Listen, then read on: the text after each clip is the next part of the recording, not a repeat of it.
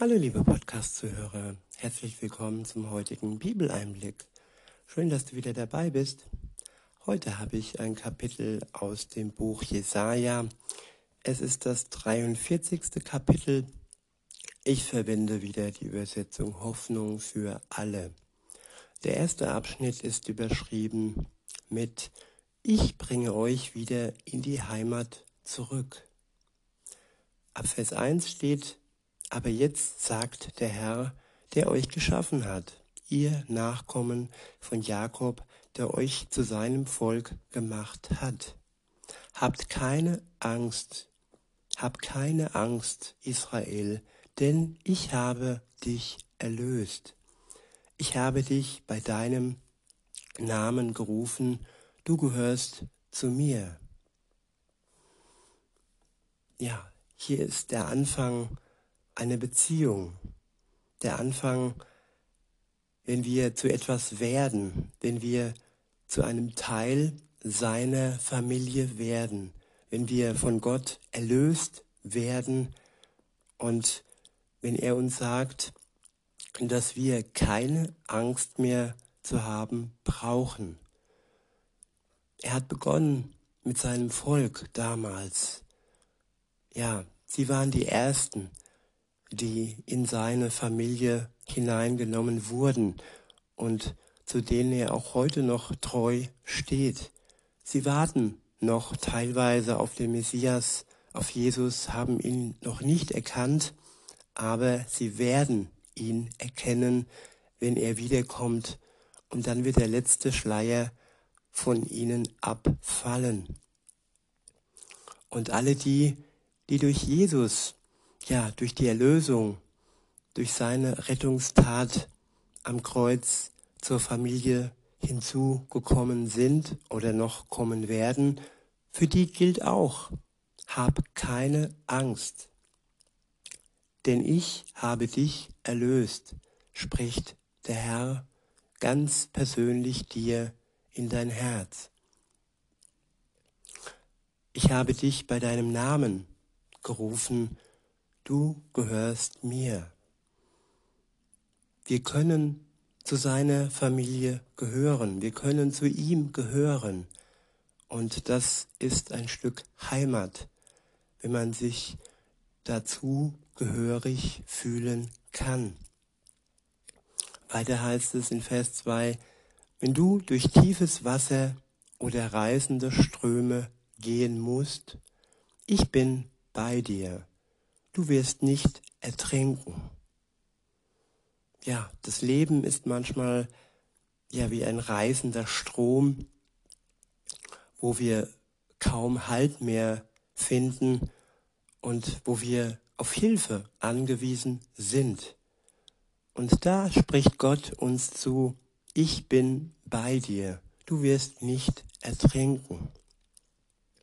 Weiter heißt es, und wenn du ins Feuer gerätst, bleibst du unversehrt. Keine Flamme wird dich verbrennen. Wir stehen unter seinem Schutz. Wer eine Beziehung mit ihm hat, der muss weder reißende Wasserströme noch Feuerflammen fürchten. Er wird uns schützen. Weiter heißt es, denn ich bin der Herr, bin dein Gott, der heilige Gott Israels. Ich bin dein Retter. Ich bezahle ein hohes Lösegeld für deine Befreiung. Ja, wahrhaftig, er zahlte ein hohes Lösegeld für unsere Befreiung. Jesus Christus, der Sohn Gottes, starb für uns. Und das ist das Lösegeld. Für unsere Schuld ist er gestorben, damit wir durch diese Tat gerettet sind. Ich wiederhole, ich bezahle ein hohes Lösegeld für deine Befreiung. Ägypten, Äthiopien und Seba. So viel bist du mir wert, dass ich Menschen und ganze Völker aufgebe, und dein Leben, um dein Leben zu bewahren. Gott klammert sich nicht an die, die gegen sein Volk kämpfen und die sein Volk vernichten wollen. Und wer sich zu ihm hält, der hat Schutz und der muss kein anderes Volk fürchten, das gegen ihn in den Krieg zieht. Weiter heißt es, diesen hohen Preis bezahle ich, weil ich dich liebe. Hab keine Angst, denn ich, der Herr, bin bei euch. Wohin ihr auch vertrieben wurdet, ich werde eure, ich werde euer Volk wieder sammeln. Vom Osten und vom Westen hole ich euch zurück. Ich fordere die Völker im Norden und Süden auf, gebt mein Volk heraus, haltet es nicht mehr fest, bringt meine Söhne und Töchter auch aus den fernsten Winkeln der Erde zurück. Denn sie alle gehören dem Volk, das meinen Namen trägt. Wer mit ihm eine Beziehung hat, der trägt seinen Namen. Der gehört zu seinem Volk. Der ist Tochter und Sohn Gottes. Weiter heißt es, ich habe sie zu meiner Ehre geschaffen. Ja, ich habe sie gemacht. Du wurdest zu seiner Ehre geschaffen. Du wurdest von Gott gemacht. Du bist kein Zufallsprodukt und kein Produkt der Evolution. Nein, du bist ganz besonders erdacht und geschaffen. In Vers 8 heißt es, mein Volk soll vortreten. Sie haben Augen und doch sind sie blind. Sie haben Ohren und doch sind sie taub. Und doch sind sie taub. Ja, wir können uns blind stellen gegenüber Gott. Wir können uns taub stellen gegenüber Gott. Es ist, es liegt an uns, wie offen wir sind, wie offen wir unsere Sinne Gott gegenüber machen. Ob wir auf Durch, Durchzug stellen oder ob wir ihm zuhören, ob wir sein Wort in uns aufnehmen und es in uns wirken lassen. In Vers 9 heißt es, alle Völker sind zu einer Gerichtsversammlung versammelt. Welcher ihrer Götter hat im Voraus angekündigt, was jetzt geschieht? Ja, Gott überrascht uns nicht. Gott hat alles schon im Voraus angekündigt. Gott hat durch die Propheten im Alten Testament das Kommen seines Sohnes angekündigt. Nichts geschah ja unverhofft. Es geschah alles mit einer Vorankündigung. Er fällt uns niemals in den Rücken, und sticht, sticht uns niemals ein Messer in den Rücken. Er spielt sozusagen mit offenen Karten. Weiter heißt es, welcher ihrer Götter hat im Voraus angekündigt, was jetzt geschieht? Wer von ihnen hat schon einmal etwas vorausgesagt, das inzwischen eingetroffen ist? Tja, all die Wahrsager und all die äh, ja, Vorhersagen, dass die Welt untergegangen wäre oder sollte. Und dann ist sie doch nicht untergegangen. Die Zeugen Jehovas haben das oft getan, bis sie es dann aufgegeben haben, ein Datum irgendwie äh, aufzuschreiben und die Menschen dadurch irgendwo ja, ihnen Angst zu machen. Und aber Gott ist nicht so. Wenn Gott etwas sagt, dann hat das Hand und Fuß und dann dient es nicht dazu, uns Angst zu machen, sondern ja, er möchte uns die Angst nehmen, er möchte uns erlösen, er möchte uns befreien von der Angst. Jesus sagte, in der Welt habt ihr Angst, aber seid getrost, ich habe die Welt überwunden. Und das Gleiche können wir auch, die Welt durch Gott, durch Jesus überwinden und ins Paradies hinüber huschen und flutschen. Weiter heißt es, meine Zeugen seid ihr, Israeliten. Ich, der Herr, habe euch erwählt, damit ihr mir dient. Ich möchte, dass ihr mich kennt und mir vertraut. Ja, Gott möchte, dass wir ihn kennen und dass wir ihm vertrauen. Das ist wirklich ein Schlüssel in jeder Beziehung zu ihm, dass Stück für Stück, dass wir Stück für Stück ihn mehr und mehr erkennen und dass unser Vertrauen ihm gegenüber mehr und mehr wächst. Das ist sein Wunsch und das ist nur zu unserem Besten. Er ist kein fremder Gott, er ist ein Gott, der sich offenbart hat. Sein Wesen hat er offenbart durch seinen Sohn hier auf dieser Welt. Und dies wurde aufgeschrieben, all sein Reden, all sein Tun, bis hin zum Kreuz und bis hin zur Auferstehung. All das ist ein Stück Gott auf Erden gewesen. Es war sein Sohn, der hier auf der Erde äh, herumgelaufen ist und der auch wieder auf die Erde zurückkommt. An dem Tag, den nicht mal er, Jesus, wusste und den wir erhoffen und ja, worauf wir uns freuen können, wenn wir mit Gott in einer Beziehung leben. Weiter heißt es, ihr sollt begreifen, ich bin der einzige Gott. Ich wiederhole, ihr sollt begreifen, ich bin der einzige Gott. Und das ist eine Wahrheit, die äh, viele ja, Machthaber oder auch die sogenannte Religionsfreiheit irgendwo äh, nicht hören will, dass es nur einen einzigen Gott gibt. Und ja, das sagen die Moslems, es gibt nur einen Gott und außer ihm gibt es keinen Gott. Aber das wird auch im Christentum gesagt. Und dies herauszufinden, das ist nur im Glauben möglich.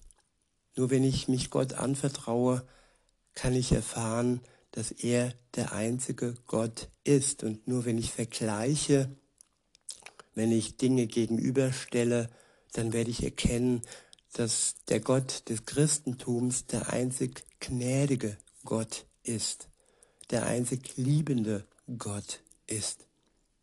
Und außer ihm gibt es keinen, der so ist wie er. Weiter heißt es, es gibt keinen Gott, der vor mir da war. Und es wird auch in Zukunft nie einen anderen geben. Das ist eigentlich ganz einfach. Wir haben keine riesengroße Auswahl wie in einem Warenhaus. Nein, es gibt nur einen einzigen Gott, für den wir uns entscheiden dürfen. Wir müssen das nicht, aber es ist eine Möglichkeit, es ist ein Geschenk, dass wir ihn im Glauben erfahren können. Weiter heißt es in Vers 11, ich, der Herr, bin der einzige Gott. Nur ich kann euch retten. Ich wiederhole, ich, der Herr, bin der einzige Gott. Nur ich kann euch retten. Es gibt viele möchte gern Götter oder Irrlehrer, die äh, versprechen, dass wir gerettet werden, wenn wir an den Koran glauben, an den Buddhismus glauben und so weiter und so fort. Aber in diesen Richtungen gibt es keine Rettung. Rettung alleine gibt es nur bei dem Gott der Bibel, bei dem Vater von Jesus Christus und im Glauben an seinen Sohn Jesus. Weiter heißt es in Vers 12, ich habe es euch wissen lassen und euch immer geholfen. Durch die Propheten habt ihr von mir gehört. Ja, je ein anderer Gott, hat je ein anderer Gott so etwas für euch getan? Ihr seid Zeugen, dass ich allein Gott bin. Und auch in Zukunft bin ich der Herr, bin ich der Herr dieser Welt. Was ich in der Hand halte, kann mir niemand entreißen. Wer könnte mich daran hindern, zu tun, was ich will? Ich, der Herr, euer Erlöser, der heilige Gott Israels, verspreche, um euch zu befreien, werde ich ein großes Heer nach Babylon schicken. Die Bewohner des Landes, die Chaldäer, werde ich als Flüchtlinge vertreiben. Ihre Prachtschiffe, auf die sie so stolz waren, besteigen sie dann in heilloser Flucht. Ich bin der Herr, euer heiliger Gott, Israels Schöpfer und König. Ich habe für eure Vorfahren einen Weg durch das Meer gebahnt und sie sicher durch die Fluten geführt. Das Heer der Feinde mit seinen Streitwagen und Pferden ließ sich ins Verderben laufen. Da lagen sie nun, die Helden, und standen nie wieder auf. Ihr Leben erlosch wie ein verglimmender Docht. Doch ich sage euch, hängt nicht wehmütig diesen Wundern nach. Bleibt nicht bei der Vergangenheit stehen. Schaut nach vorne, denn ich will etwas Neues tun. Es hat schon begonnen. Habt ihr es noch nicht bemerkt? Ich wiederhole, schaut nach vorne, denn ich will etwas Neues tun. Es hat schon begonnen. Habt ihr es noch nicht bemerkt? Ja, Gott möchte, dass wir nach vorne schauen und dass wir nicht wehmütig in der Vergangenheit stehen bleiben. Auch wenn wir da vielleicht eventuell schon viel Schönes mit Gott erlebt haben, aber dennoch ist es vergangen und das, was vor uns liegt, das Neue, das er schaffen will, das soll unser Ziel sein, das soll unser Leben bestimmen. Weiter heißt es, durch die Wüste will ich eine Straße bauen, Flüsse sollen in der öden Gegend fließen. Ja, vielleicht seid ihr auch wie in einer Wüste unterwegs. Alles ist eingetrocknet, alles ist irgendwie nicht mehr lebendig, es ist vertrocknet. Und Gott möchte für euch etwas Neues in eurer Wüste des Lebens schaffen. Er möchte Flüsse durch eure trockenen Herzen fließen lassen und möchte euch voranbringen. Weiter heißt es, Schakale und Strauße und alle wilden Tiere werden mich preisen, weil ich Wasser in der Wüste fließen lasse. Ich sorge dafür, dass mein geliebtes Volk auf seinem Weg genug zu trinken hat. Ja, er sorgt dafür, dass wir genug zu trinken haben. Er versorgt uns mit allem, was wir brauchen. Weiter heißt es, ich habe sie geschaffen und zu meinem Volk gemacht. Darum sollen sie mich rühmen und von einem von meinen großen Taten erzählen. Weiter heißt es, der nächste Abschnitt ist überschrieben mit Ihr habt es mir schwer gemacht mit euren Sünden. In Vers 12 steht, Ach, ihr Israeliten, ihr Nachkommen von Jakob, mich habt ihr nicht angebetet, für mich habt ihr keine Mühe auf euch genommen. Ihr habt Lämmer als Opfer verbrannt. Doch waren sie wirklich für mich bestimmt? Habt ihr mich geehrt mit euren Opferfesten? Habt ihr für mich Geld ausgegeben, um Gewürze für das Salböl zu kaufen? Und wie war es mit den besten Teilen der Opfertiere, mit dem Fett? Mich habt ihr nicht damit erfreut. Ich wollte nicht, dass die Opfer eine Last für euch sind.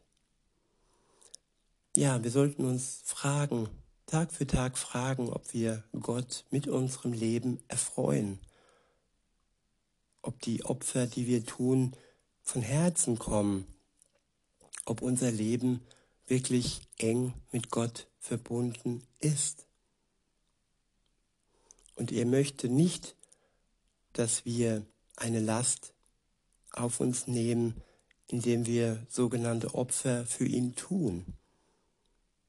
Er möchte eine herzliche Verbindung, liebe Zuhörerinnen, lieber Zuhörer, und das ist ihm wichtig, nicht die äußerlichen Opfer, die ja nicht von Herzen kommen. Weiter heißt es, nein, ihr habt es nicht, ihr habt es nicht euch schwer gemacht, sondern mir, und zwar mit euren Sünden. Ja, Menschen können äußere Opfer vollbringen, aber das ist bedeutungslos, wenn sie, ja, wenn wir Gott mit unseren Sünden das Leben schwer machen. Es belastet ihn, wenn zwischen uns und ihm die Sünde steht. Wenn wir einseitig gute Werke tun und denken, dass wir damit vor Gott besser dastehen, aber wenn wir auf der anderen Seite tief in Sünde verstreckt sind, dann belastet das Gott und dann ist er darüber traurig. Und er möchte uns erlösen, er möchte uns frei machen von der Schuld, die zwischen uns und Gott steht. Weiter heißt es, mit eurer Schuld habt ihr mir zu schaffen gemacht. Ja, eigentlich hätte es ihm ja egal sein können. Eigentlich könnte es ihm ja egal sein, aber es macht ihm zu schaffen. Unsere Schuld und unsere Sünden lassen ihn nicht kalt.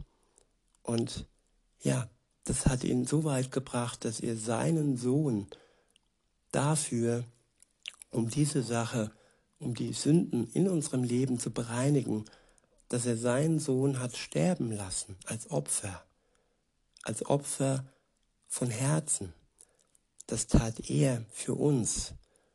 Und all die Opfer, die wir bringen und die dann irgendwo unsere Schuld überdecken sollen, nein, Gott durchschaut das und er möchte uns befreien, er möchte uns erlösen. Und er geht den ersten Schritt. Und all das Gute in unserem Leben, das ist für ihn nur zweitrangig. Die Beziehung zu ihm steht für ihn an erster Stelle. Denn, so heißt es weiter, und trotzdem, ich werde euch alles vergeben.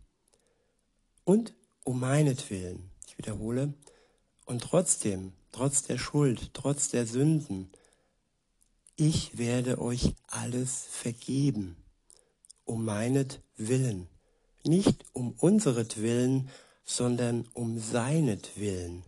Nicht, weil, ihr, weil wir irgendetwas tun könnten, was ja dieses Vergeben auslösen würde. Nicht um unserer guten Taten willen, sondern ja um seinetwillen, weil er ein liebevoller Gott ist, weil er uns liebt. Weiter heißt es, ich werde all eure Vergehen für immer vergessen. Gott ist nicht nachtragend. Wenn du ihm deine Schuld und das Kreuz legst und es bereust und er dich erlöst, dann wird er dies für immer vergessen. In Vers 26 heißt es, Kommt, wir wollen noch einmal vor Gericht gehen, klagt mich an, verteidigt euch und beweist, dass ihr im Recht seid, wenn ihr könnt. Ja, viele möchten nicht ihre Schuld bei ihm loswerden. Viele rechtfertigen sich. Viele suchen die Schuld bei anderen oder auch oft bei Gott. Aber das ist keine Lösung. Das ist Klammern und das ist Rechtfertigung. Weiter heißt es, hat nicht schon euer Stammvater Jakob gegen mich gesündigt? Und haben eure früheren, eure führenden Männer mir nicht immer wieder die Treue gebrochen? Darum habe ich die Priester aus ihrem Dienst am Heiligtum entlassen. Ganz Israel habe ich dem Untergang geweiht und zum Gespött der Völker gemacht. Das ist der Lohn von Verstocktheit. Das ist der Lohn von Sturheit. Das ist der Lohn von Rechtfertigung gegenüber ja, Tatsachen. Und das ist der Lohn, wenn wir sein Geschenk nicht annehmen möchten, dass er uns unsere Sünde vergeben möchte. Einfach so, weil er uns liebt. In diesem Sinne wünsche ich euch noch einen schönen Tag und sage bis denne.